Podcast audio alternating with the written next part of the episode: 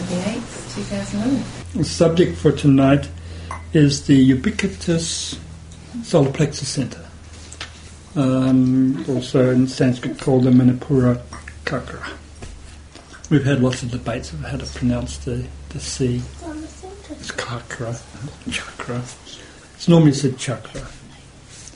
It means wheel, incidentally. That's what it means. So you can say the Manipura wheel.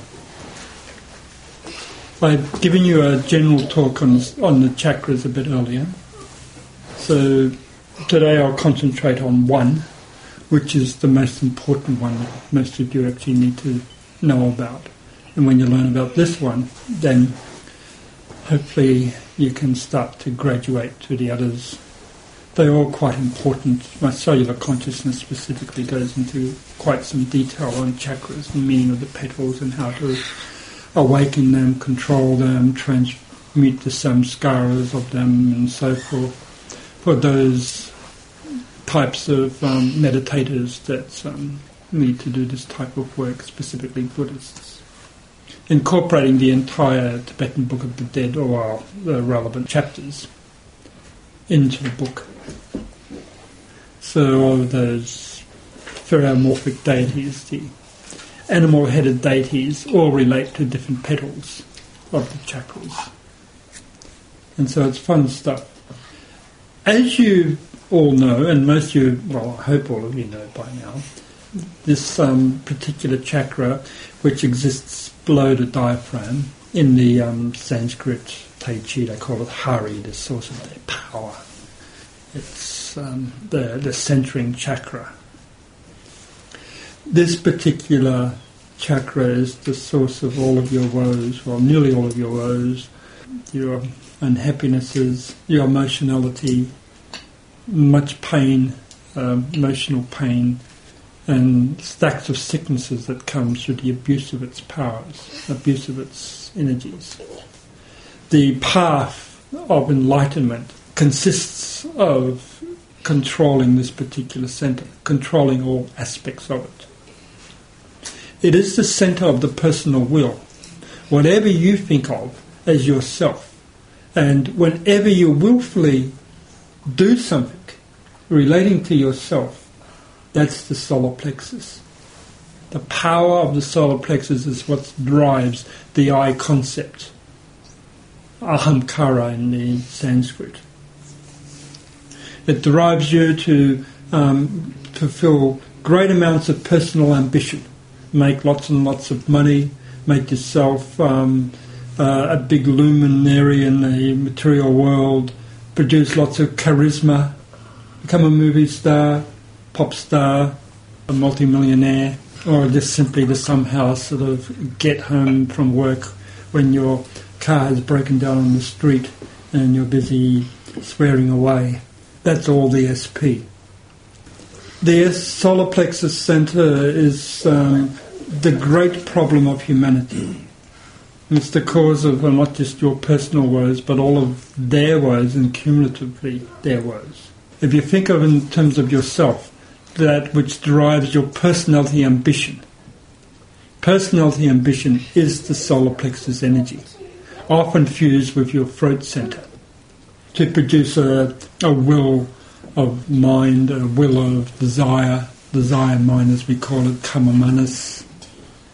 If you think of the way that people use this solar plexus, this personal ambition, to attack others, to aggressively sort of produce and build around themselves their domains of power, their wonderful pads that they live in, their little square boxes and yards around it that is their personal empire where they rule over it like a lord. That power to achieve that with the nice four-wheel drive in front of your yard and all that represents. Then think of nations. They're the same. The collective SP, solar plexus energy of a country like Australia is focused upon the national leader and produces national policies, warlike tendencies. the adrenaline or the testosterone of Australia sends our boys over to Afghanistan to prove that we're a big, mighty country, very powerful on the international stage. And all the other wars we fought, since the Boer War, we haven't stopped fighting every war we go into, all because of this SP, the national pride. There were flag-waving ceremonies. Nationalism, yes. Then you think of a country like America and its aggressive war machine. Then you can go down to the school bully using the same energy, the same SP, producing the same types of karma, but on a massive international scale. And of course the school bully never works alone. They always have a bunch of young thugs to assist them in terrorising the littler kids. And there's your international politics. Now, you can understand that you here represent some of the finer aspects of humanity. You actually represent initiates, working to train yourself to control this SP, to control this lifelong habit of emotionality and forms of aggression to others that you haven't even thought of often. Mental, emotional aggression. Physical aggression where you need your space. How many times have you guys sworn, or you ladies sworn, because something didn't work out for you? And when you're attacking the air around you and the divas that make up that space. It's okay if you swear and you don't send the energy out and keep it within you, your own aura. Don't let it get beyond your personal space. But if you actually send it out and attacks somebody with it, then you're manifesting sorcery or witchcraft. These psychic streams of psychic energy impinge upon their aura and attacks them, affects their emotional body, and may produce a response. Whatever it is, it's karma, and you must pay for it. There's much to learn about unadulterated solar plexus aggression, or unconscious solar plexus aggression, because of frustrated personality ambition, frustrated personality will. When you look back in time, and you go back 1,000, 2,000, 3,000 years, you become younger and younger spiritually, more prone to solar plexus activity, more prone to naked aggression, selfishness, and psychicism, because as you go further back, you are almost certain to be highly religious, developing forms of magic in your religious attitudes. What this then produces is what we call samskaras, tendencies that are built up over a number of lives, tendencies of anger, tendencies of aggression. And these samskaras then flow through your nadi system to control your personality in the now. They become unconscious moods and urges, feelings. Sometimes aggression at the stupidity of the nation or of the political leaders, but it can be upon any other individual that for some reason you don't know unnerves you. You just don't like them. Some personality trait. And the sources in that, you can trace back to an earlier life. You may have been warriors in different camps in your own country, different sort of competing factions of a military scheme. You were one of the dragoons and dressed in red, and that person was a dragoon dressed in blue, and your competitors, whatever it is. This inherent memory from past lives strongly manifests through your SP. SP, of course, is solar plexus for short. I use the term ubiquitous. For those of you who don't know English, it means it's ever-present, it's everywhere. There are very few members of humanity that's free from the solar plexus and solar plexus control. And believe me, the entire path to liberation, to enlightenment, is the path of freeing yourself from its effects, to calm the solar plexus, to begin to live in a quiet, still ocean of serenity. The solar plexus, the element is water, the same as the element of the physical plane is earth, and the element of the mental plane is fire, the element of enlightenment perception is air, and the element of the higher cosmic mind is ether. It's the control of the waters. Everything to do with the SP is watery. And if you understand the nature of the waters, it's contained by something, namely your mind or your body. And it's a force of its own. It can be easily muddied and coloured. And when one looks at this particular energy from, or people that are involved in solar plexus activity, from a higher mental perspective, the weaknesses are quite apparent. The glazes that people involved that live entirely in their SP is exceedingly apparent. They live in a world which they know nothing outside of. It's very hard to show them and to explain to them that there's a mind, there's a mental world, there's a world of fire out there. And when you finally break through that SP barrier and you stand beyond it and you can see other people's limitations of mind because they live in this self-imposed universe of personal will, personal desire, personal imagination. Often they've got very little that they've developed of their mind, but they think that they're superior to everyone else because the solar plexus makes you think so. It gives you glamour about what you've achieved. I come across this over and over again, this solar plexus glaze in people. Circuitous knowledge, self-defeating knowledge. It's knowledge that feeds itself with opinion of itself and knowledge of itself and will not brook any other opinion or higher revelation into it, because it really is complete within itself. One of the old adages is when we're trying to give wisdom to students, it depends on the size cup that they bring. If they bring me a little thimble, we can fill that up with wisdom. And that's all that they can handle because that's all that the SP will allow them to acknowledge outside themselves, outside their glazes of glamour. Somebody can bring a bucket. We'd like to see people that are willing to sort of allow us to pour the wisdom of a lake or an ocean into it, endless amounts of knowledge, and open themselves up to cosmic revelations through control of the SP. The solar plexus is the great enemy of the path. It's certainly the enemy of the meditation mind. How do you demonstrate your SP? By a lot of loquacity, a lot of talkativeness. Always you're busy with your SP, interrelating with other SPs through the mouth, giving to each other the sum total generally of what you know about a subject.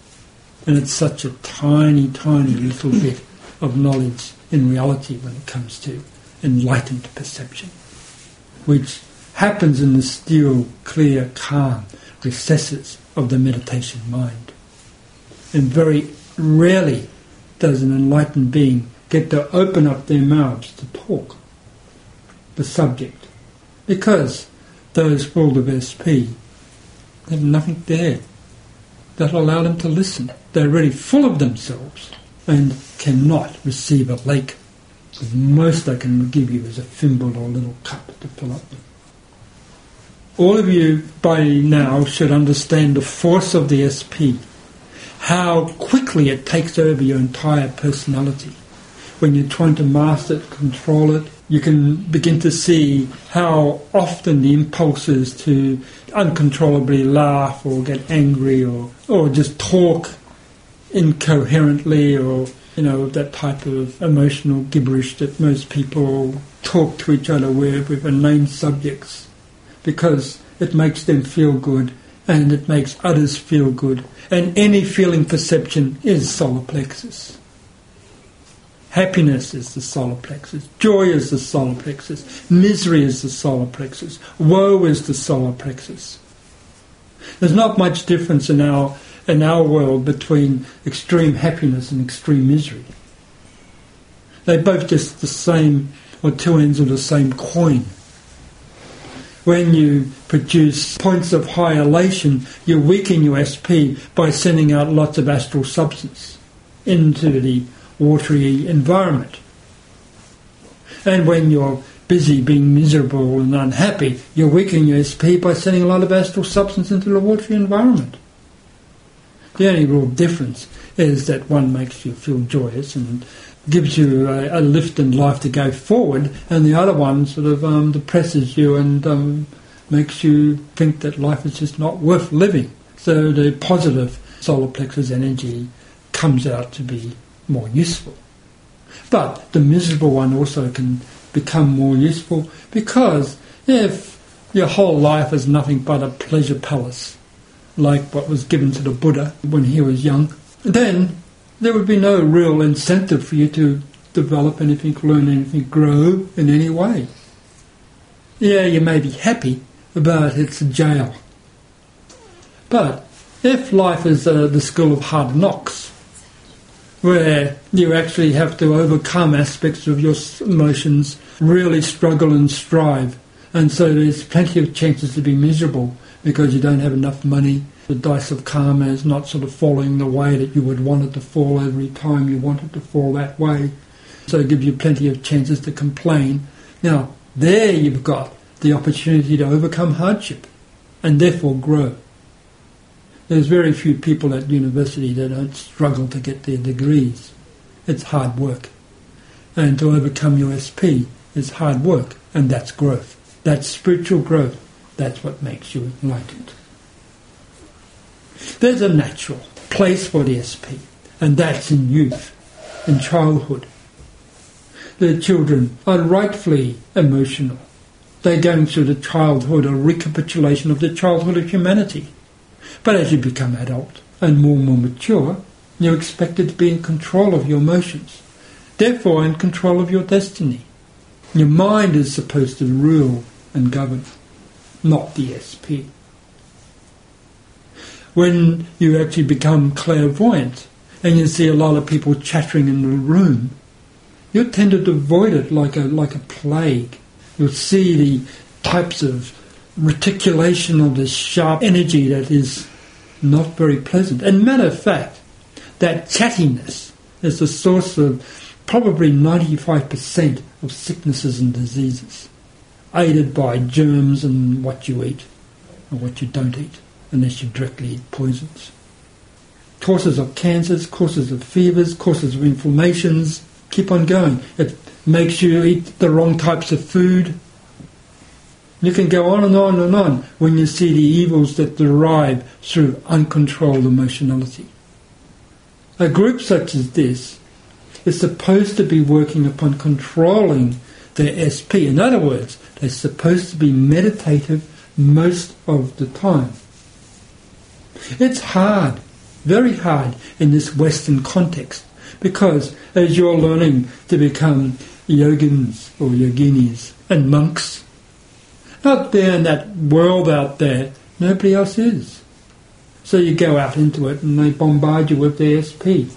You do have to respond, but you're expected to be an actor or an actress. You play a role there, but you never ever lose control of your SP for one moment. Never. You're calm, controlled, clear-headed, and you work in a way that, yes, the SP is being activated, but your mind is the governing body, not it governing you. I don't particularly demand of this group, like Pythagoras did over 2,000 years ago, that there was 2 years of silence doing menial chores, and many other monasteries had this sort of rule in those days. Years of silence for the novitiate before they were allowed to speak. And why was that? So two things. One, you can learn a bit of humbleness, which is one of the main things disciples need to learn, And two, you learn to control your SP, which is the main thing all monks must learn, whether it's the East and the West. One of the objects of the chanting, the songs that they sing, the canticles, in the Christian era is the same, to control the SP, to produce a serene, calm, meditative mind space that uplifts you and makes you look upwards to God, produce lofty thoughts. In the East they have mantras. So we use mantras as a device, again, to control the SP. If you spend most of your life, like some of these older Tibetans do, spinning a prayer wheel and saying Om Mani Padme Hum, Om Mani Padme Hum, Om Mani Padme Hum, and every time you do something with your SP, you say it 3 times or give yourself 108 more to do in a row, that helps to control it, does it not? Or any other such mantra. In Japan and China they had the Nembutsu, repeating the holy name of Amitabha over again. I did this for years, Amitiyos, Amitabha, Amitiyos, Amita, over and over again. Or the Hare Krishna, Hare Krishna and so forth. These are mantras that are designed for the simple-minded to control the SP. We use a different method. We actually use our minds. We try to control our SP by being in a calm, steady, meditative mind state, where at any time impressions can enter into our consciousness. Then we can work with those impressions. Other than that, we don't need to have our minds chattering. The mind's chattering and the emotions chattering is deadly to the spiritual path. Get on with your work, learn something, read a sacred book. There's plenty of sacred books to read. You can read mine if you want. There's a few good tips and how to gain enlightenment in them. You can see, therefore, when you actually look at the way you manifest your solar plexus center, the way you manifest your emotions, how many years of training you've got ahead of you. How controlled is it? How controlled is your critical mind? How controlled is it of your ability to suddenly come out in spontaneous laughter where you just lose yourself in it? Are you in control of that at all times? How controlled are you whenever you just feel like talking all the time to other people for no real reason, just because there's a desire to talk? This is the gauge of your spirituality. Necessitates a real degree of solar plexus control, where you're no longer ruled by the SP. Your mind is in charge. You still may manifest solar plexus activity, but it's no longer the form of activity that guides your life and that determines the way your life goes. Much higher forces come into play. It's the beginning of dying to what you regard as yourself. And the path of enlightenment necessitates complete and utter death of your personality. It's an illusional construct built in this life with samskaras and former lives passing through it, which the personality is reacting to. You're born as a male or female in a body, in a certain cultural situation, learning a certain language because of that cultural situation, and you identify with the I, the me, the mine because of that cultural situation. But it's transient and it dies, and then another form is born of you. What we call the consciousness stream moves on. It's illusional. And in the enlightenment path, you're learning to die to that illusionality or see through it, or to control it completely if you wish. So that which is the sum total of the consciousness streams of all of those past lives starts to enter as your consciousness space. And then there's states of awareness beyond consciousness itself. This is the great task that confronts all disciples. In the East and in the West, we had monasteries to solve some of this problem.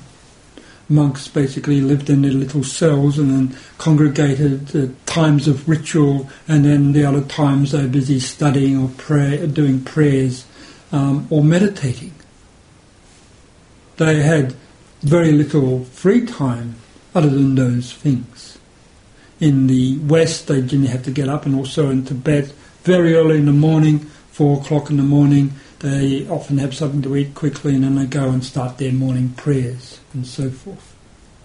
Think of what it is life. The life would be like if you're a Trappist monk or a Benedictine or a Tibetan monk or a Zen monk back in the days when being a Tibetan monk or a Zen monk actually meant something. All of you have had this training from past lives. That's why you're sitting here. If it was not so, you wouldn't be here. You'd be out there eating your meat hamburgers or whatever you think is important in your life. But you certainly would not be thinking of learning to control your SP and developing your mind, and then controlling your mind and then eliminating the thoughts that are no longer useful so that enlightened mind can take its place. That's why you're here. And that's the difficult task I've had in training Western students for years, for decades. They just have not taken their path to enlightenment seriously enough. They think it's some emotional gain, and it's not. I just want to point out something to do with the world situation now. Ancient Rome. If you ever study ancient Rome like I have, then what you see is a solar plexus centre. That's what the Roman Empire was. Rome is the solar plexus centre of Europe. And when you study its culture, the gladiator matches, for instance, where people were slaughtered in the Colosseum with a lot of people cheering them on. You see in these films the slaves en masse, Spartacus, and all the other films that some of you have seen, and some of you may even read the books. Gibbon's Decline and Fall of the Roman Empire is very good, not because of his language. What do you have there? Incessant warfare, the rule of the super rich, the governors of the provinces were allowed to tax the people to any degree that they want. The government had only got half of it, and the administrators, and the other half was sent to Rome. Extreme poverty, sometimes you had wise governors, and of course masses of slaves. So you can see all of those imperial wars, and then civil wars, and wars upon wars. Then you get the dictators, the very embellishment of the personal I, the self-centered, egotistical individual that ruled the entire empire. The Roman soldiers also generally dressed in red, because the energy of the solar plexus is governed by this.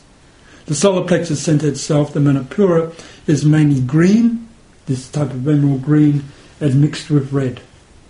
Because the red gives you the personal will, and then the green gives you the types of activity that's useful to the solar plexus. Now, so the Roman soldiers had this blood red colour, and they had very short swords, broadswords. Not the big long, sabres and things like that they did all their fightings with in the past few centuries. Were very thin and long, and sword fighting was a big thing in Europe. The purpose of the Roman Empire's swords was simply to stab you in the SP. So it's just a short thrust in the stomach. That's basically the way their soldiers fought. As Napoleon said, an army marches on its stomach. You feed the stomach, you feed the SP, and then the army is happy. And the whole camaraderie of the soldiers is an SP effect. They use the will of the SP in order to kill and be killed, to go through all those personal hardships. Modern warfare is the same. It's the platoon that is the backbone of an army, run by a sergeant, and they are supposed to look after each other. They'll look after each other more than anyone else. And this is all the SP, and this is where the power of the SP is derived from. Then you bring it back to the modern age, and you look at America. And what is America? Another solar plexus centre on this planet, ruled by the sixth ray, martial energy. And when you study our present American, civilization, totalitarian civilization, this hegemony that's manifesting all over the world, with its military budget that's equal to the rest of the world's put together. What are you studying? The fascism that is now there, the mass amount of guns that they have, the fact that the police now, if you photograph a police killing somebody on the streets, you're going to be arrested, not that policeman. This is the SP gone mad. And that's what we of hierarchy are now going to try to control on the planet-wide scale.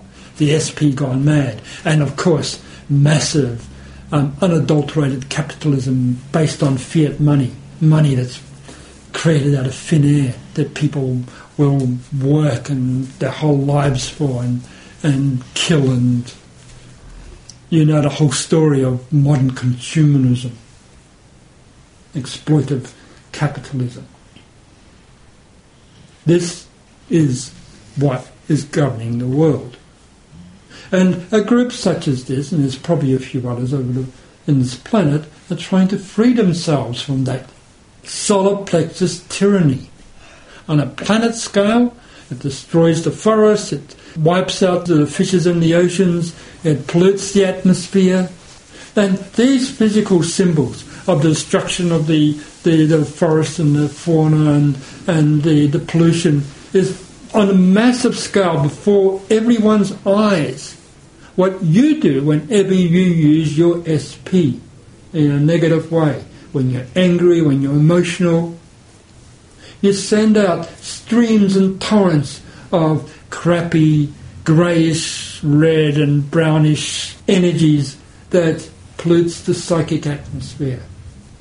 You have to clean it up later, because this is your karma. This is the mess. And how do you clean it up in a later life? Like you have to clean up the mess of a child when it's got its diapers dirty. And this is your diaper. Because from our point of view, from hierarchy's point of view, the solar plexus is but childhood, adolescence. See yourself psychically and you would be horrified when you manifest your solar plexus centre in an uncontrolled manner. The other thing to do with the SP that I point to from the yogic perspective, it's a 10-petal lotus. And it's really the interrelationship of two pentads of petals. One pentad pointing upwards towards the higher centres and the other pentad pointing downwards towards the lower centres. It's quite simple chakra from that point of view. The pentads of pranas, 5 different types of pranas, the 5 different types of elements. And what feeds into it is the sum of what we call the inner round, all of the minor chakras in the body. Now, when I talk esoterically, for instance, in my cellular consciousness, about the energies of the solar plexus, I call them animal-like. They are the pranas of the animal kingdom. It's not only humans that are emotional, but those of you that own a few pets know that pets are quite devotional and quite emotional as well. It's energies generated and developed by the animal kingdom. That's the whole purpose of evolution, to first develop the solar plexus.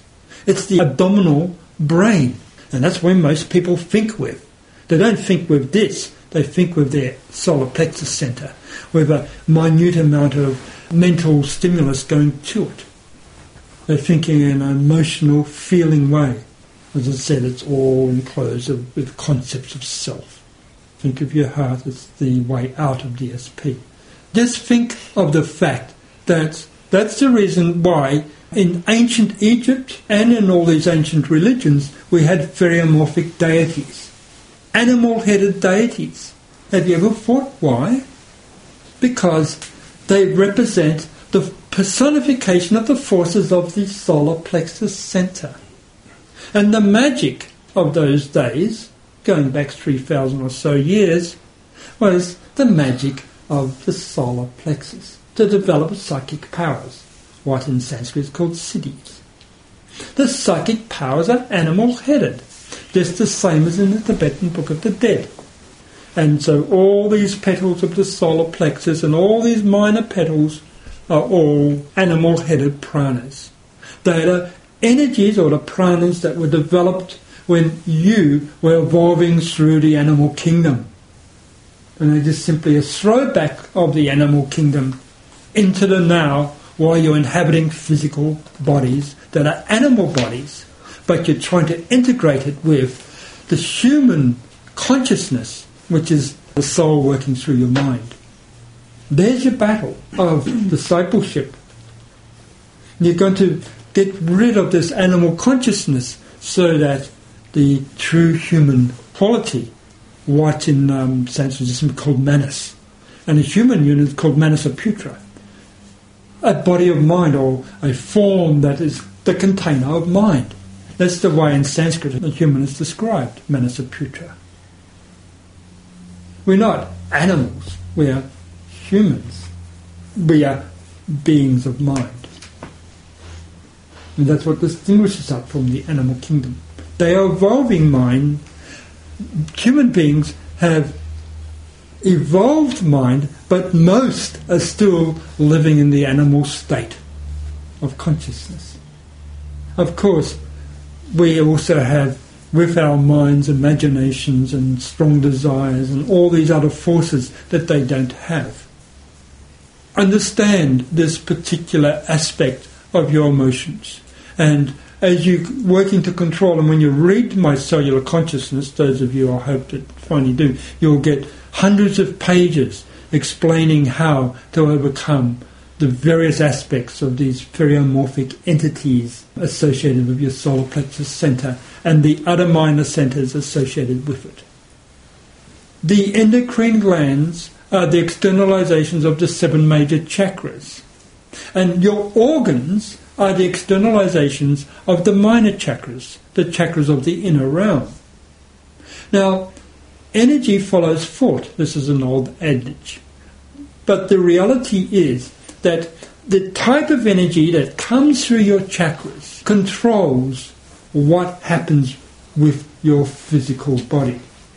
If it's sickly energy, when you're mainly stimulating, say, the stomach center, which is a minor chakra relating to anger and hatred and things like this and strong emotions, then what will come and weaken that area controlled by the stomach center or the liver center, which is the general pranas of humanity. It will weaken that particular center because all the time you're throwing grungy energy into there, and eventually the entities that live in that very, very low, vitalized, devitalized cesspool of energy breed in great numbers. They attack you, they attack that centre. And of course then you can think in terms of the food you eat and the pills you take and whatever, but that's all the result of your desire body based on lack of proper mental reasoning. We of hierarchy, we don't take these pills. We work with natural healing methods. We work with divas. We work with vital energies that's in food, in herbs, in a fruit and things like that, and predominantly with the energy of the mind, of the soul itself. Think about it more. What is the infancy of humanity? Well, we in our philosophy think in terms of the Lemurian era, the third root race, when human beings are mainly physical. Animal man, you can think of it like that, involved in sexual appetites and aggression, aggressive postures. And the next stage was the Atlantean epoch when the solar plexus center was developed. Early Atlantis was something like paradise. Oh yes, paradise. It's the time just after Adam and Eve were expelled from the Garden of Eden. And we had childlike dreamers of humanity. You can almost not imagine how beautiful life was then. The gods worked with human beings. Sons of God, yes. Brilliant, in the Sanskrit we use the term la, and the shining ones, the hierarchy of the time. And the human beings live totally in astral or clairvoyant ability. They're totally clairvoyant. They knew not their own nakedness. You know that what that means? You're not aware of sin. You didn't have a mind that could discriminate this or that. You just lived in this dreamy, utopian, idealistic world. Wonderful, isn't it? Childhood. Just think of a young child that lives in this world that's not interrupted with our minds. That's the child of humanity. In the old myths they called it the Golden Age to represent that type of quality. There was a time when the Lord of this world had to pour into the planet the energy of mind, manas. And this was a very difficult time indeed. It meant with the mind, fused with the emotions, then you get desire mind and you start the whole cycle of black magic. Manipulative control of other people's possessions through your ability to control the SP, manipulate the SP, kill them by SP, make them sick through the control of the SPs, to produce palaces and things like that. Unicorns and all these entities were real. The rise of magic, the rise of black magic, the rise of sorcery, using the energy of the solar plexus to manipulate, control others who were inferior to you because you had some mind and they didn't. Fire was a potent weapon in those days. The fire of mind. Add fire and water and you get steam, and therefore you get the production of what in the Bible is called the outer darkness, the astral plane proper, and the heaven and hells. Eventually we produced the Atlantean wars, horror, plagues upon this earth. Everything was blackened. Physical plane war and psychic war mixed together. Not like today when it's almost purely physical.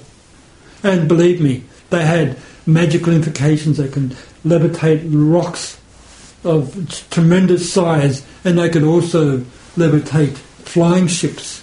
And so the wars were also in the air as well as on the physical plane. They didn't need fuel as we need now. They just needed mantra and control of the astral forces of this planet. Some of you, if you dig far enough, can remember the mantras for killing people. You can remember the mantras for making them sick, to give them sexual diseases of all type. Fun stuff when people are doing that to each other. What are they doing now? They're just stealing everyone's money, producing masses of monetary imbalance in this world, yes. Some are super rich and most are struggling, poor. But at least they're not sort of killing you through psychic methodologies and sickening you that way. Of course, they've got what we call the Aryan root race, which is the fifth root race of mind, methodology of killing you that way. By, of course, poisoning your water and making you drink, eat mineral plane drugs and all the other stupidity of the modern medical profession.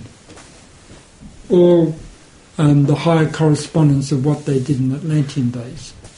Think it out, those of you that are evolving your spiritual consciousness now have to overcome the samskaras of being black magicians in those days. All of you. This mentioned before, the solar plexus centre being a 10-petal lotus with 5 up and 5 down.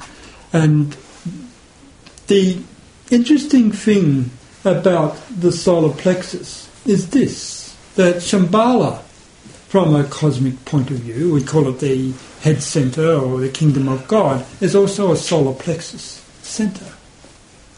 When looked from a vaster plane of perception that we're doing from down here. And why is the solar plexus centre? Because its main purpose is to draw into manifestation cosmic astral energies, the cosmic waters, which we call love, pure, unadulterated love of a capital L.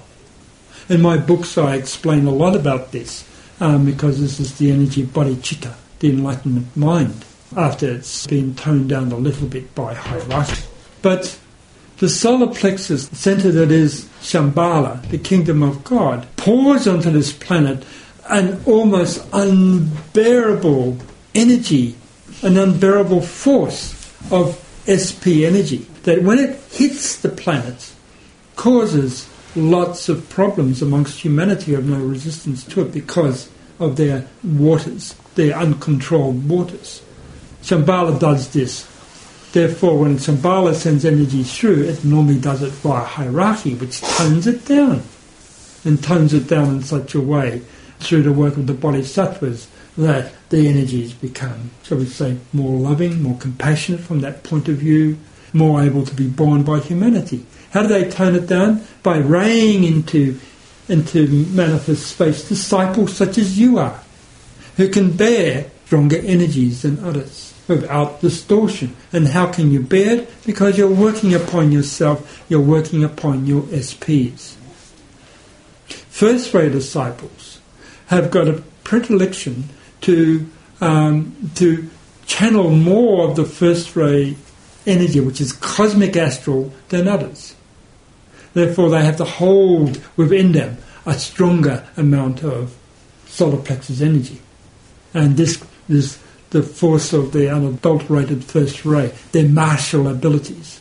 The ability in the seventh ray then grounds us onto the physical plane as seventh ray power, the power to get works done, manifest things on the physical plane, to overcome obstacles. And of course, the world's military machine, they love this energy. They already discussed the Roman Empire war machine and the present American one. What this really means is that as you work to control your SP, your solar plexus, as disciples, what happens to you? You're calming your minds, and what happens to you? The doors to the Shambhalic energies start to enter. And then this causes lots of problems for you. And because suddenly you've got to deal with this intensity of energy that you've never had to deal before because you're not cleansed enough. Your vehicles are not a receptacle that could handle it before.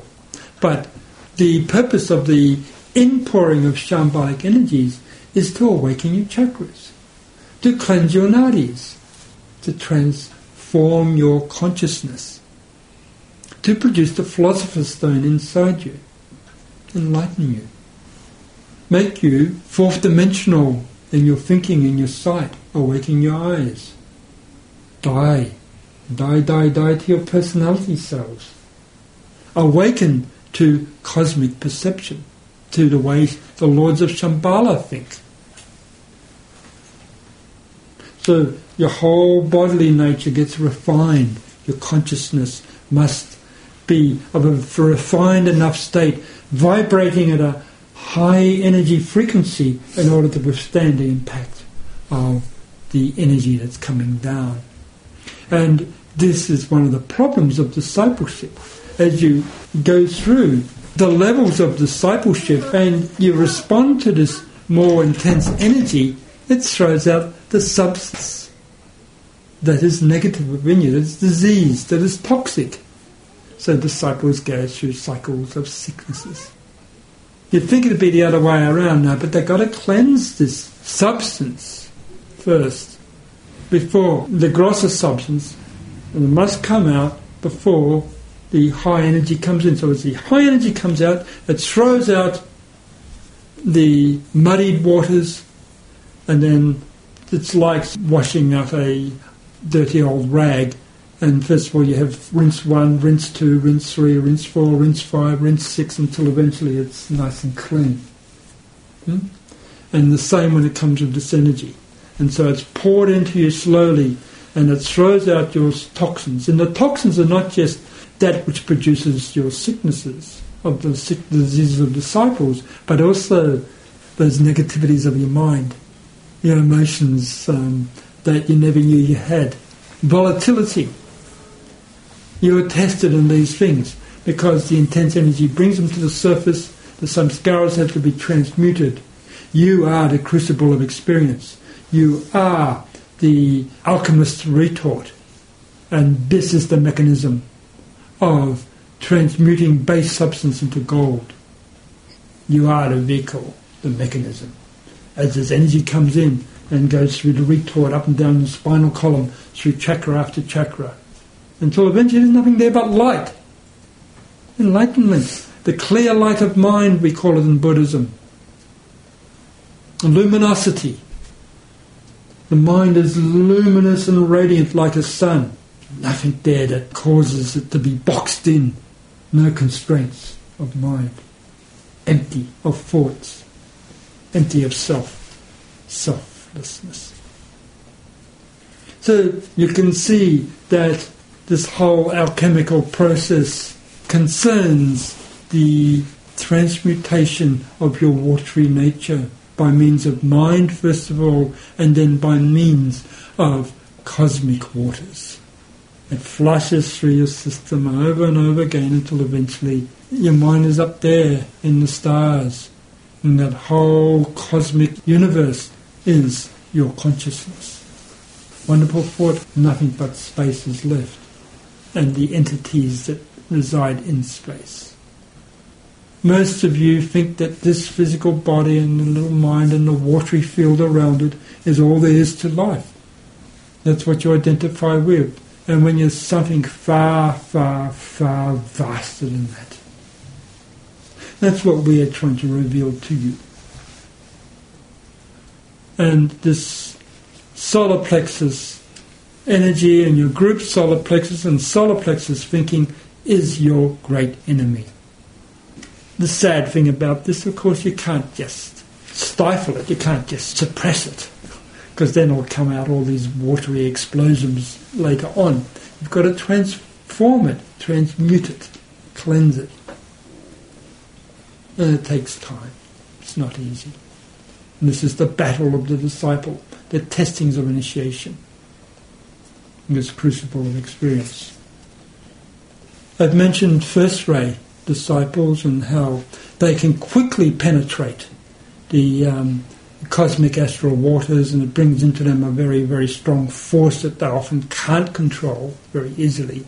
It exaggerates them, gives them quite exaggerated personality, often fierce tempers when they are sort of younger.